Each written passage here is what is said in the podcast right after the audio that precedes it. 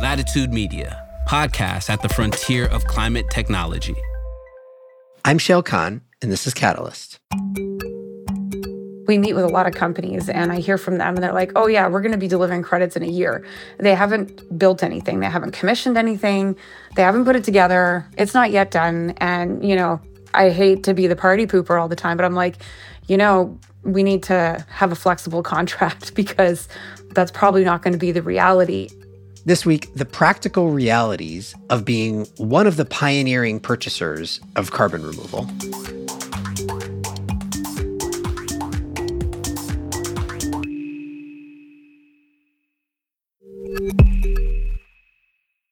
I'm Shayle Khan. I invest in revolutionary climate technologies at Energy Impact Partners. Welcome. So, I think the carbon removal or CDR market is super interesting and pretty weird, to be honest.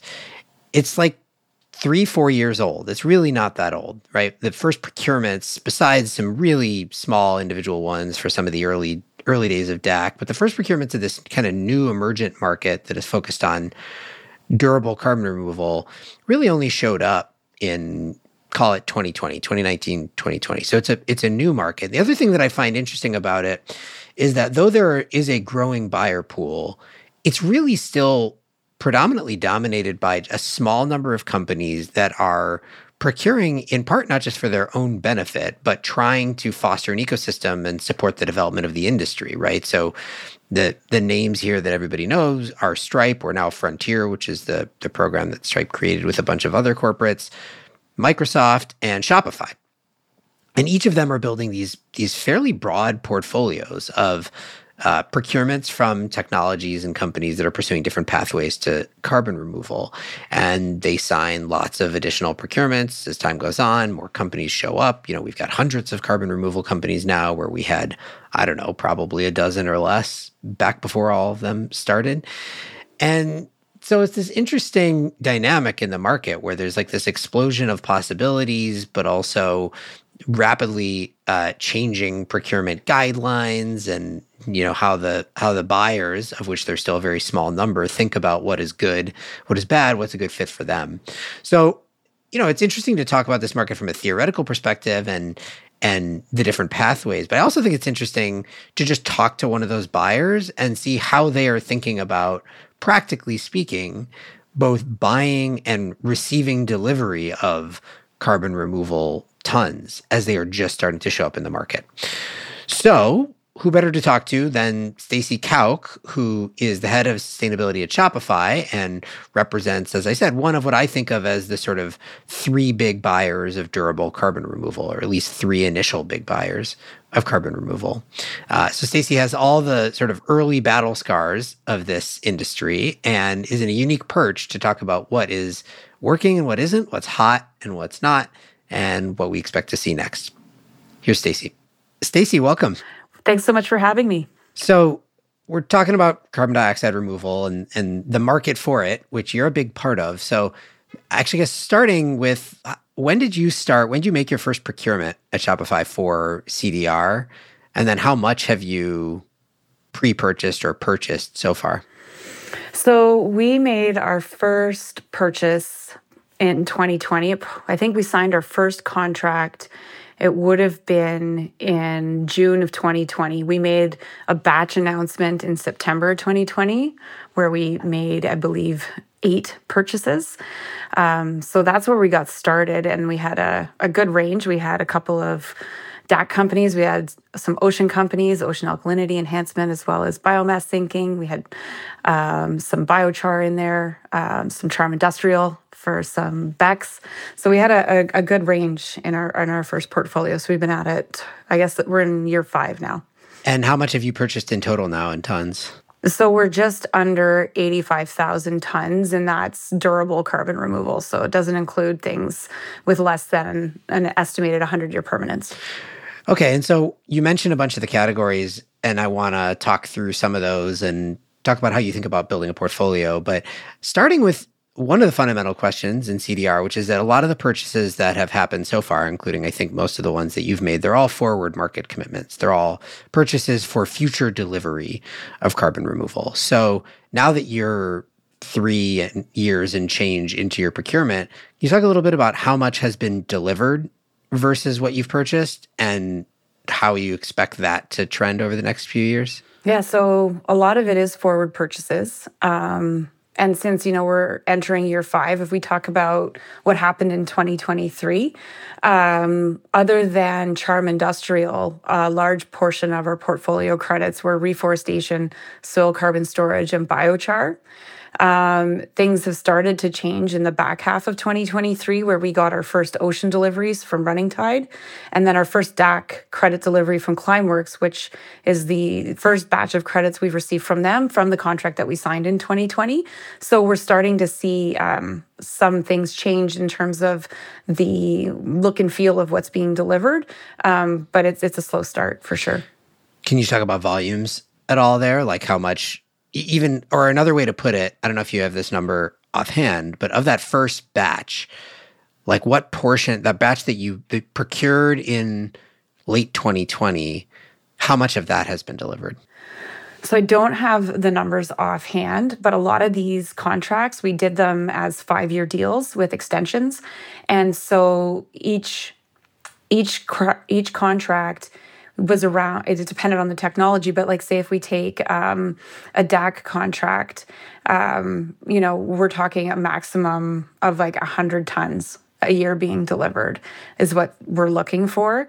Um, so it's starting to trickle in is what's happening. And then how we designed these contracts was to have um, follow on purchases where, as things got proven out and we understood pricing and economics and all of that, then, you know, we would have rights to um, add on additional purchases from future deployments and things like that. So these are really credits that are coming in from pilot facilities.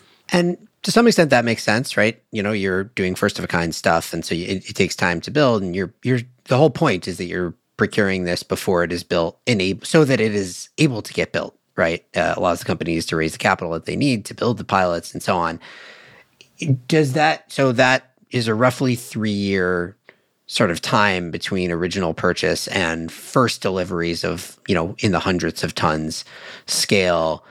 Um, have you seen that expectation moving in either direction since then? Like are the new procurements that you're signing today are you expecting roughly three years before they'll start to be delivered? Are you expecting it to be faster? Are you realizing things take longer and it's going to take more time? I just think it's an interesting dynamic in this market because everything is forward purchase commitments.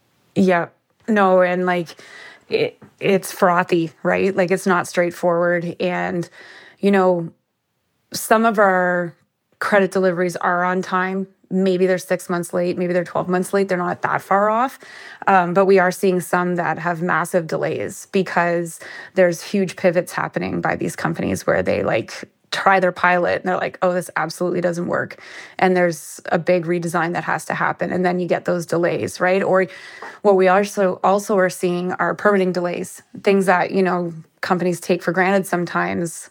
And, you know, that government permitting process can take a lot longer where you're going to put the carbon that you capture you know you need a class 6 well in the US that's going to take some time too so i think as a buyer and like that's the unique perspective that I can bring, right? As a buyer, we meet with a lot of companies and I hear from them and they're like, "Oh yeah, we're going to be delivering credits in a year." They haven't built anything, they haven't commissioned anything, they haven't put it together. It's not yet done and, you know, I hate to be the party pooper all the time, but I'm like, you know, we need to have a flexible contract because that's probably not going to be the reality. And like that's what we're seeing play out is you know it is about 3 years before you can get those deliveries because when we're making those those purchase decisions often we don't have full visibility, and neither does the company. Like they're building the plane while they're flying it. They need to do MRV. They need to look at third party verification. There's a lot that goes into shipping those first credits in addition to actually getting the technology itself to work. You've you've got to actually do that whole carbon accounting and verification process as well, which for a lot of these companies there's not even a methodology yet. So you know, there's a lot that goes into as a buyer being able to accept that delivery, and that takes quite a bit of time. And I think there's a lot of companies out there who want to be ambitious. You know, you got to prove to investors, you got to get financing. So you have to have good timelines. But when it comes down to it, everything takes longer. That's the observation I would say. Right. Which is, you know, I think is true across lots of new technology categories and and but you know is interesting in this space just because we're at the front end there's all this new procurement now and the deliveries are just starting to happen as you described for most of these. You, you mentioned the in the original procurement that you made when it was a batch and there were a bunch of different solutions um, some of those names. I'm interested in what you've been seeing since then. So you know in the three and a half years that you've been sort of publicly in the market um, what are the trends that you've noticed in terms of categories of CDR? Like what is hot and you're getting lots of folks banging down your door trying to sell you credits? Where are you seeing the market languish? You know, what's the because there's so many different ways and more ways every day to do carbon removal. I'm curious what you think is hot and not, so to speak. Yeah. And I guess it's everybody's personal definition of what's hot, right? And what you're into. Um, so, you know, those first purchases, yeah, they were predictable. We knew what they were known quantities. We knew who they were. We knew what they were doing. They'd been at it for a little bit of time, but there has been an emergence of new technologies. I think we're seeing a lot of activity in enhanced rock weathering space um, because that's very quick to deploy. I think, you know, when a lot of the purchases started happening in the early days in 2020, 2021, there was that $100 per ton price target at scale that was put out there. And, like, you know, whether or not that's achievable is one thing, but like that's something that you can use in order to have a baseline comparison point across different technologies and approaches. And I think what we're seeing is the market has take, taken that and kind of internalized it. And we're seeing an emergence of new types of approaches in carbon removal that are really focused in on trying to do it at a low price. So that we're using wastes, um, we're doing it with existing infrastructure. Um, examples of that are um, like Crew Carbon, which is doing carbon removal through wastewater treatment plant sludge and outfalls and the you know the optimizing that process we're seeing um, interesting companies like Graphyte come out of stealth where they're basically baling hay and putting it underground, right? And then we've got other companies that are doing biomass burial, which which to me is like kind of like the the weird one that's coming out of like the initial market signals. It's like we want it to be cheap, we want it to um, be permanent, we want it to ha- be non-competing, and so like a lot of these um, performance criteria because it was always performance criteria. It wasn't prescriptive of technology. It was like, here's what we like in terms of CDR. So we've got a lot of different approaches coming out that are hitting those performance criteria. And then I kind of step back and I, I'm like, do we really want to be doing that? Do we really want to be taking waste, baling it up, coating it in plastic and burying it underground? Or do we really want to be um, like it just kind of goes on and on and on. There's all these like different ideas really around you waste biomass which i think has its own bag of problems and you've had an entire podcast about that so i won't get into it. But for me in terms of what's hot what's not i really like carbon removal that enhances natural systems because they use less energy which makes them more cost effective. Whether or not we're going to be able to optimize them to a point that makes the economics and the business case works, I, I think is yet to be seen. But but that's what's hot for me, are things like that. So that's like ocean alkalinity enhancement, that kind of thing. Yeah, ocean alkalinity enhancement. Um, ARCA, who's using mine tailings and treating those in a certain way to use to turn them into a carbon sink. Um, there's a company out there that has figured out a way to um, do the aggregate and the coating of roads so that those roads harden and calcify and become a carbon sink in and of themselves. Like there's all sorts of neat things that are passive in terms of um, the reactivity when we stack those up against, you know, what I was talking about in 2020 was DAC all the time. You know, it was always direct air capture, and it was I got to find the one that's going to do this with the least amount of energy inputs. And now everything that's sprung up I think is kind of a swing response to that, right? Yeah. I mean, I think eh, part of the challenge, the reason the DAC is to some people intuitively attractive is that it's an engineered system. It in theory, if you if you're not constrained by energy, which you are, but if you're not constrained by energy, you can put it anywhere. So it's sort of like theoretically infinitely scalable. And because it's an engineered system, you can imagine a cost curve. So start on the cost curve and then ride down the cost curve. And then eventually you hit some promised land. And so that sort of seems intuitively appealing about DAC. Of course, it runs into the constraint of uh, that cost curve may be illusory it may or may not be there, or if it's there, it may be harder than we think. Energy is a constraint. It's not not a constraint. It's very capital intensive, very energy intensive. So then you start thinking about these other things that you're describing, enhancing natural systems, or the, you know, biomass burial stuff, and all those things relative to DAC are going to be lower energy intensity for sure, and generally speaking, lower cost on day one right? If you're doing a first of a kind of any of those versus a first of a kind DAC, right? It's always going to be more expensive to do DAC. Um, but the question with those, of course, is usually some combination of scalability. So, do you have enough mine tailings? Do you know have enough waste biomass, whatever it might be, and the cost curve being less obvious.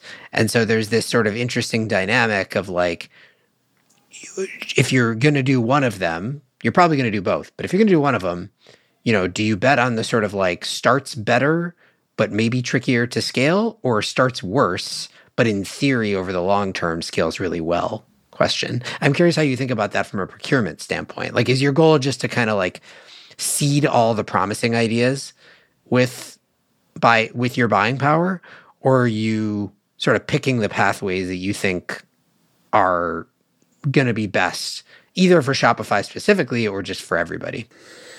So it started out with uh, all of the things portfolio approach because, and I, and I actually would say we're still there because we don't know actually what's going to play out and what's going to work out. And the reason we have decided, like, we've got 40 companies in our portfolio now across a multitude of pathways. And it's really about trying to give the best companies a chance to go out and build something and prove that it works hopefully. And and if not they've at least gathered and generated some data that shows us like this is not going to work or this is the first iteration and we're going to have to start again. But we learned a lot. And so right now we're still in that searching for what is what are the things that are going to work? Because all of these things have research behind them and academic studies and you know on paper looks like it should work but in practicality we have to actually go from 0 to 1 and operate the project as it's been designed and have that learning experience so we're still in the picking across all the verticals because we're not clear what's going to scale. And the reason we're doing that is because we want to so there's there's two pieces. One is to learn and to help the field advance. Um, but the second is because we want to have a diverse tech stack within each vertical. So we don't just have like one or two DAC companies, we have seven. We don't just have one or two like biomass based solutions. We're going to have five or six. And the reason behind that is because we try to pick companies that are doing it differently and that are taking a different angle on solving the same problem using a very similar approach. However, they've got some kind of innovation that differentiates them from the rest of the field. And so we're picking that diverse stack because we're not sure which ones are going to prevail because they haven't actually operated at an a significant enough scale from an engineering perspective for us to really know how much they're going to cost. And, and I think that that is part of the the factor in having that diverse tech stack within the verticals. And the the rationale from like a corporate buyer perspective is we try to do a lot of these in a way that gives us access to future projects so that if it works out yes we were a first buyer first off taker and you know we have some risk because sometimes we'll actually make prepayments as well so that there's non-dilutive capital coming in at an early stage that does a lot of catalytic things from a financing perspective for these startups. And so because we've taken on that risk we do want to share in the upside. And the upside for us is access to those hopefully high quality carbon removal credits down the road from future projects that are operating at a better cost per ton. And so that's what we're hoping for and that's like a 10 year line of sight for us. It's not something that we're looking to cash in on today. And like from a buyer perspective, it's important for us to have a, a variety on that list because there's a lot of um, unknowns and developments happening in the voluntary carbon market. There's a lot of developments happening in the regulatory landscape. We're a publicly traded company. We're going to be doing, you know, climate related disclosures and we're going to have all sorts of things coming at us when we get to 2030, 2035. And so having that diverse approach gives us the flexibility we like I think we're going to need as a corporate climate aware like regulated company likely in the long term.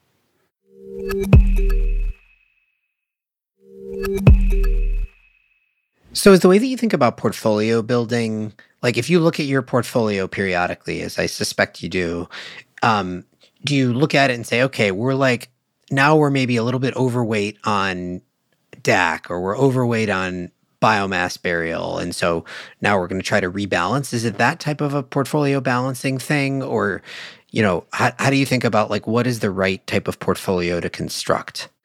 So we look at it from that perspective of um, tech diversification, but we also try to have a range of maturity of the technology and of the company looking to implement the solution.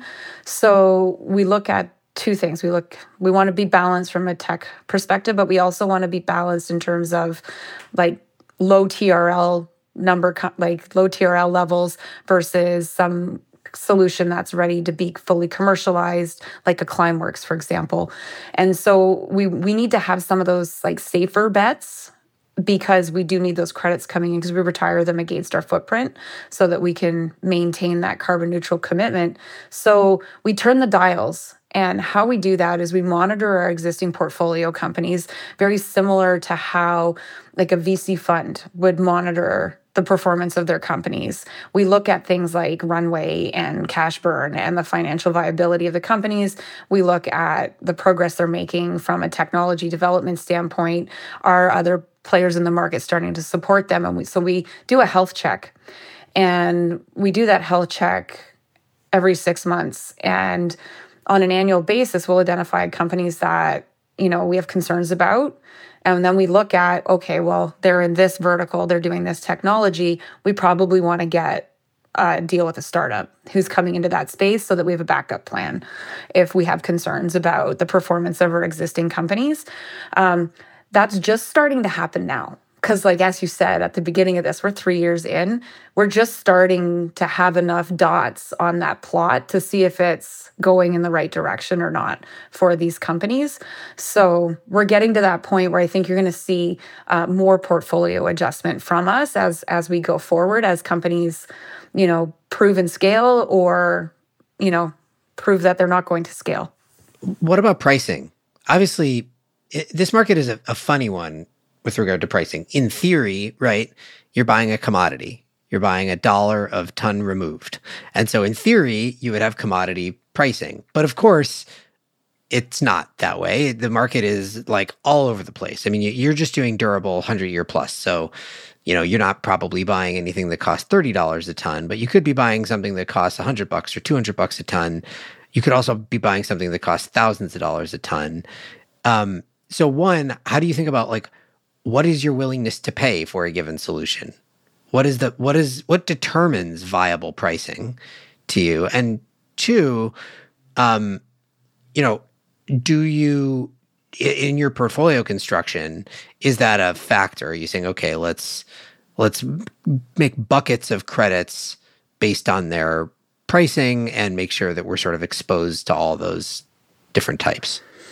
So there's a lot in there. So the first place to start when it comes to pricing, you know, you're talking about a commodity. That's not how I think about it at all because um, they're not fungible. Like they're not comparable. They're not the same. Everything is different. And but do you agree that at some point they should be?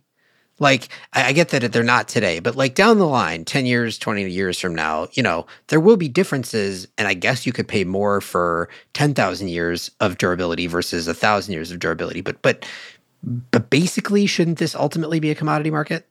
100%. I, I totally agree with that. And I think I think it has to be in order to function properly. We need to end up in a place where a ton is a ton is a ton. And there's there's two reasons for that. One, it provides that level playing field on the side of the suppliers, but it also provides a level requirement across companies or whoever could be governments at that point who are retiring these credits you know they have to be equivalent, tradable, interchangeable, resellable, and functioning. Otherwise, we haven't done our job. It's going to take 20, 30 years, but we haven't done our job well today. To, because that's where we need this to be in order for it to work properly. And, you know, a lot of folks make choices today to buy credits that oh they like the sound of that technology or that project or oh that's interesting it's you know based on an agricultural process and my company's in the ag business that's what i want to buy like it, it just makes it difficult for cash flow and credit sales and for companies to perform. So it would be very good if we ended up in that space in the long run where it's irrelevant and here's the market price. Um, but to go back to price, um, what I think there's something to be clear on. Like, what is the act? What is the cost to actually capture and store that ton? Like, what does it actually cost? Because that's different from price. Because what we see as, like, what I see as a buyer is we've got kind of two kinds of companies. One, they're going to charge the cost, their price is equal to the cost.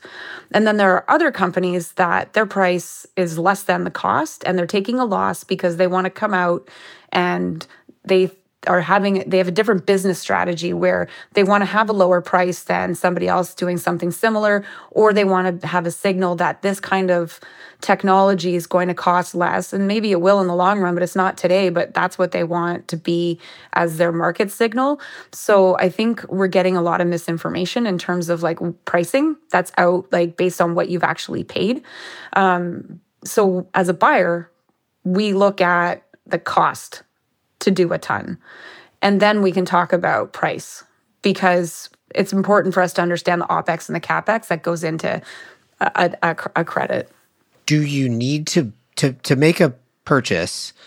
Do you need to believe that the cost of that pathway or that technology can ultimately be the lowest cost in the market for you know equivalent tonnage right? Like, do you do you need to be able to believe a certain cost curve, or would you say it is still worthwhile to buy something which is always going to come at a premium to everything else that looks pretty similar? I mean, the cost curve's critical. It, we don't want to be buying something that's going to stay flat because that's not pushing innovation and that's not going to be an offering that's viable in the market of the future, right? We have to be seeing that cost curve and we should see that cost curve.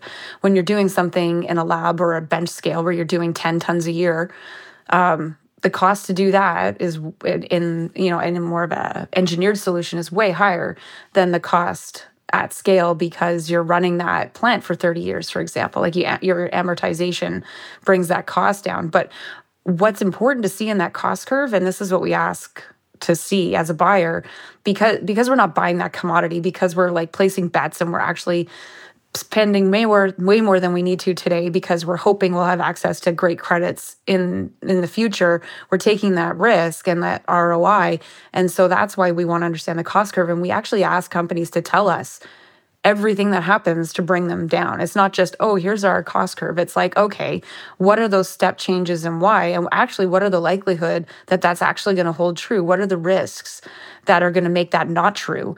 And that's where we find a big difference in, in in the companies because some companies have thought this all through and have answered it and like really can be like yeah we don't know it's 50-50 if this is going to actually pan out for this price reduction that we expect.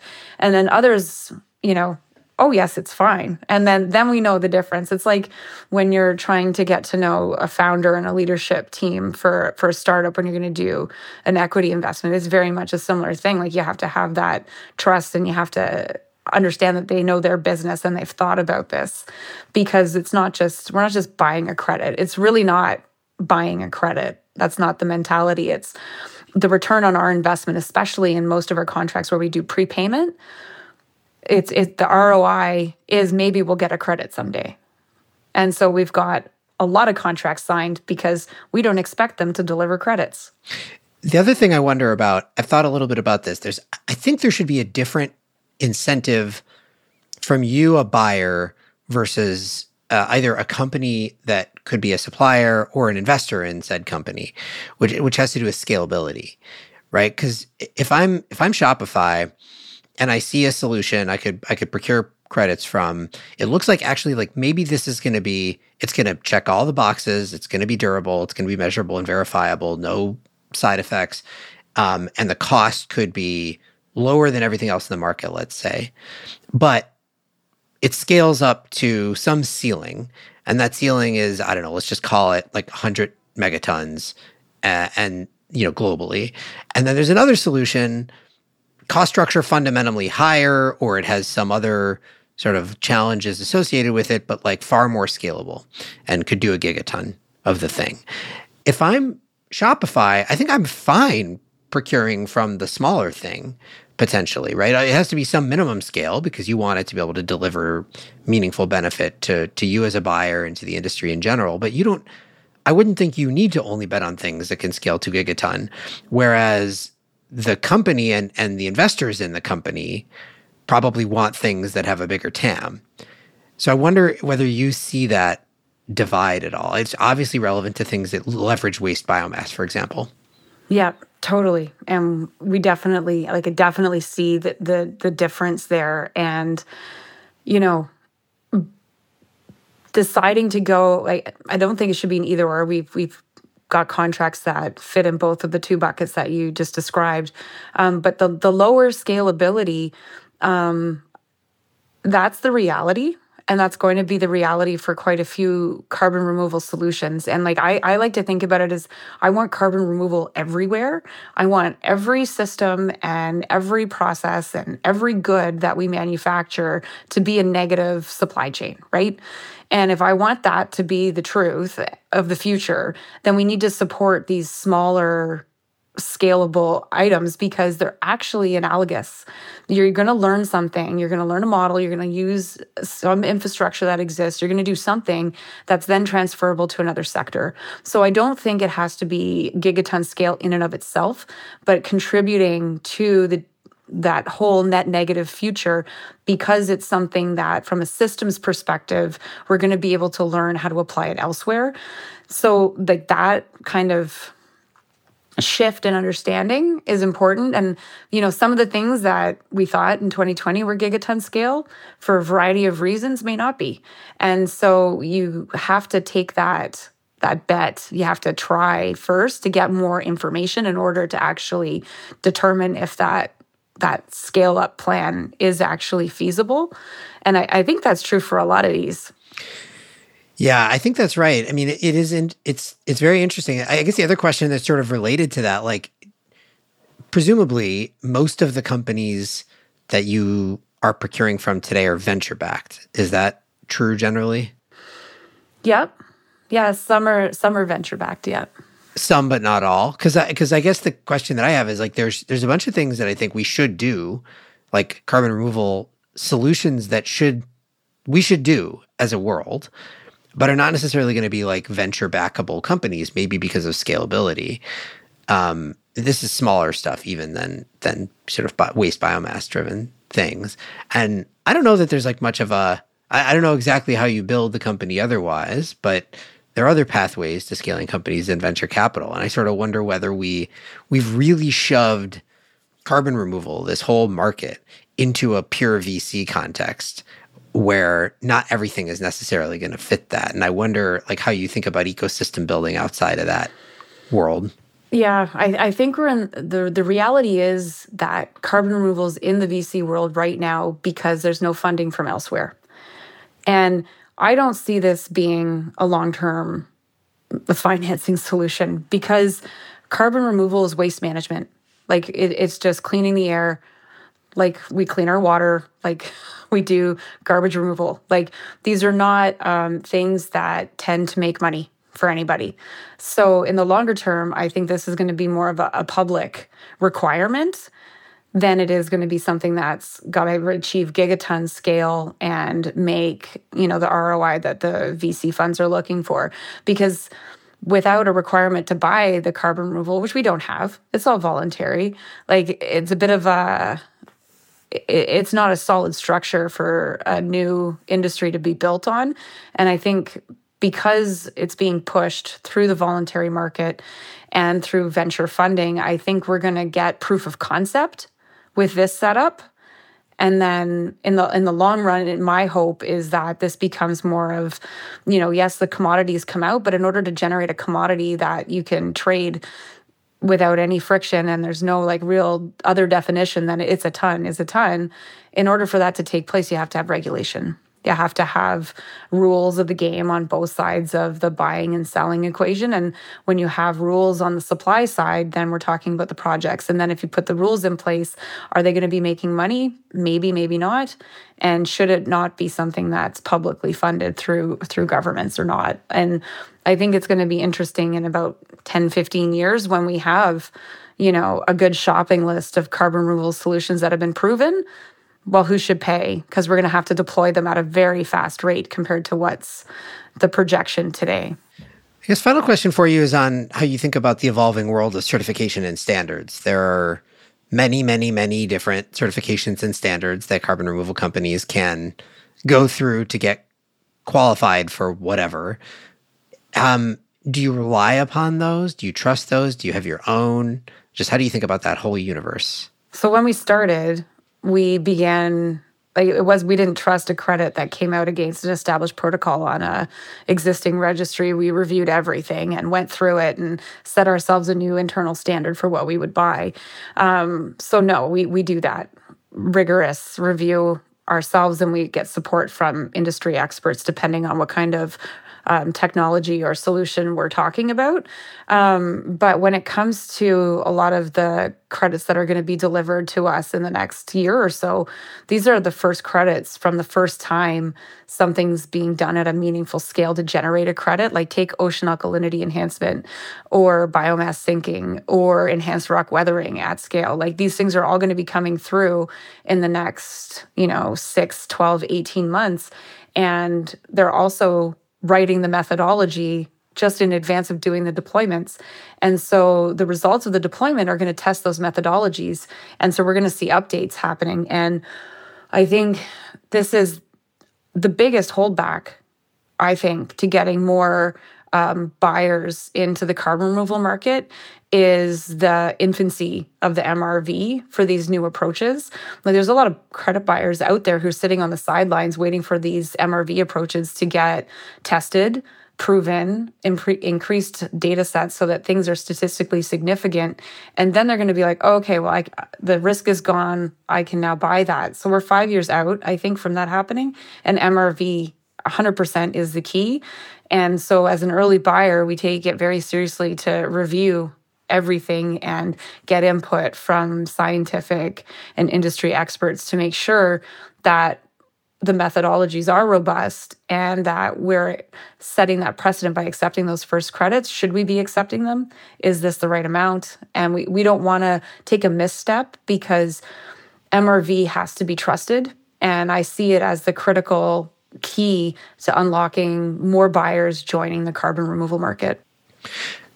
So before we wrap up, um, you know, given that you're you've been in this market as long as anybody and kind of seen how it's progressed so far, like what are your key takeaways? What's what what's your overall view of the carbon removal space as it exists today and kind of what you expect to see over the next year? One of the things that I kind of expected would bubble up that we never really got to, and it, it's really, and you kind of touched on it when it was you know, buyers are picking pro- different projects based on different attributes that they, you know, it resonates with them. And I think, you know, one of the things that's popping out quite a bit right now, it's like we'll say, you know, oh, we got our first credits delivered from Running Tide. That happened back in August, September. And, you know, people will be like, oh, that's not a good carbon removal solution. You should have done X or you should have done Y. And, you know, there's a lot of everyone's picking their favorite solutions. And, you know, I would argue it's really important to pick ones that are not your favorite, to learn about those too, and to push the field forward by having that all of the things portfolio approach. And I think any step towards pushing a technology through the development process is an important step to take. And we're going to see things that don't work out in the next little while. And there's going to be stories about carbon removal projects that failed. And I don't think that these should be held up as a reason not to do carbon removal. They should be held up as progress and viewed as a successful discovery of something that did not work and put us back on a, a on a better path to build the carbon removal ecosystem at large. And I think it's going to be an interesting time coming up. so it's going to be fun to watch. All right, Stacy, thank you so much for doing this. Really appreciate you taking the time. No problem. Thanks for having me. Stacy Kauk is the head of sustainability at Shopify. This show is a production of Latitude Media. You can head over to latitudemedia.com for links to today's topics. Latitude is supported by Prelude Ventures, Prelude backs visionaries accelerating climate innovation that will reshape the global economy for the betterment of people and planet. Learn more at preludeventures.com. This episode was produced by Daniel Woldorff, mixing by Roy Campanella and Sean Marquand, theme song by Sean Marquand. I'm Shayle Kann, and this is Catalyst.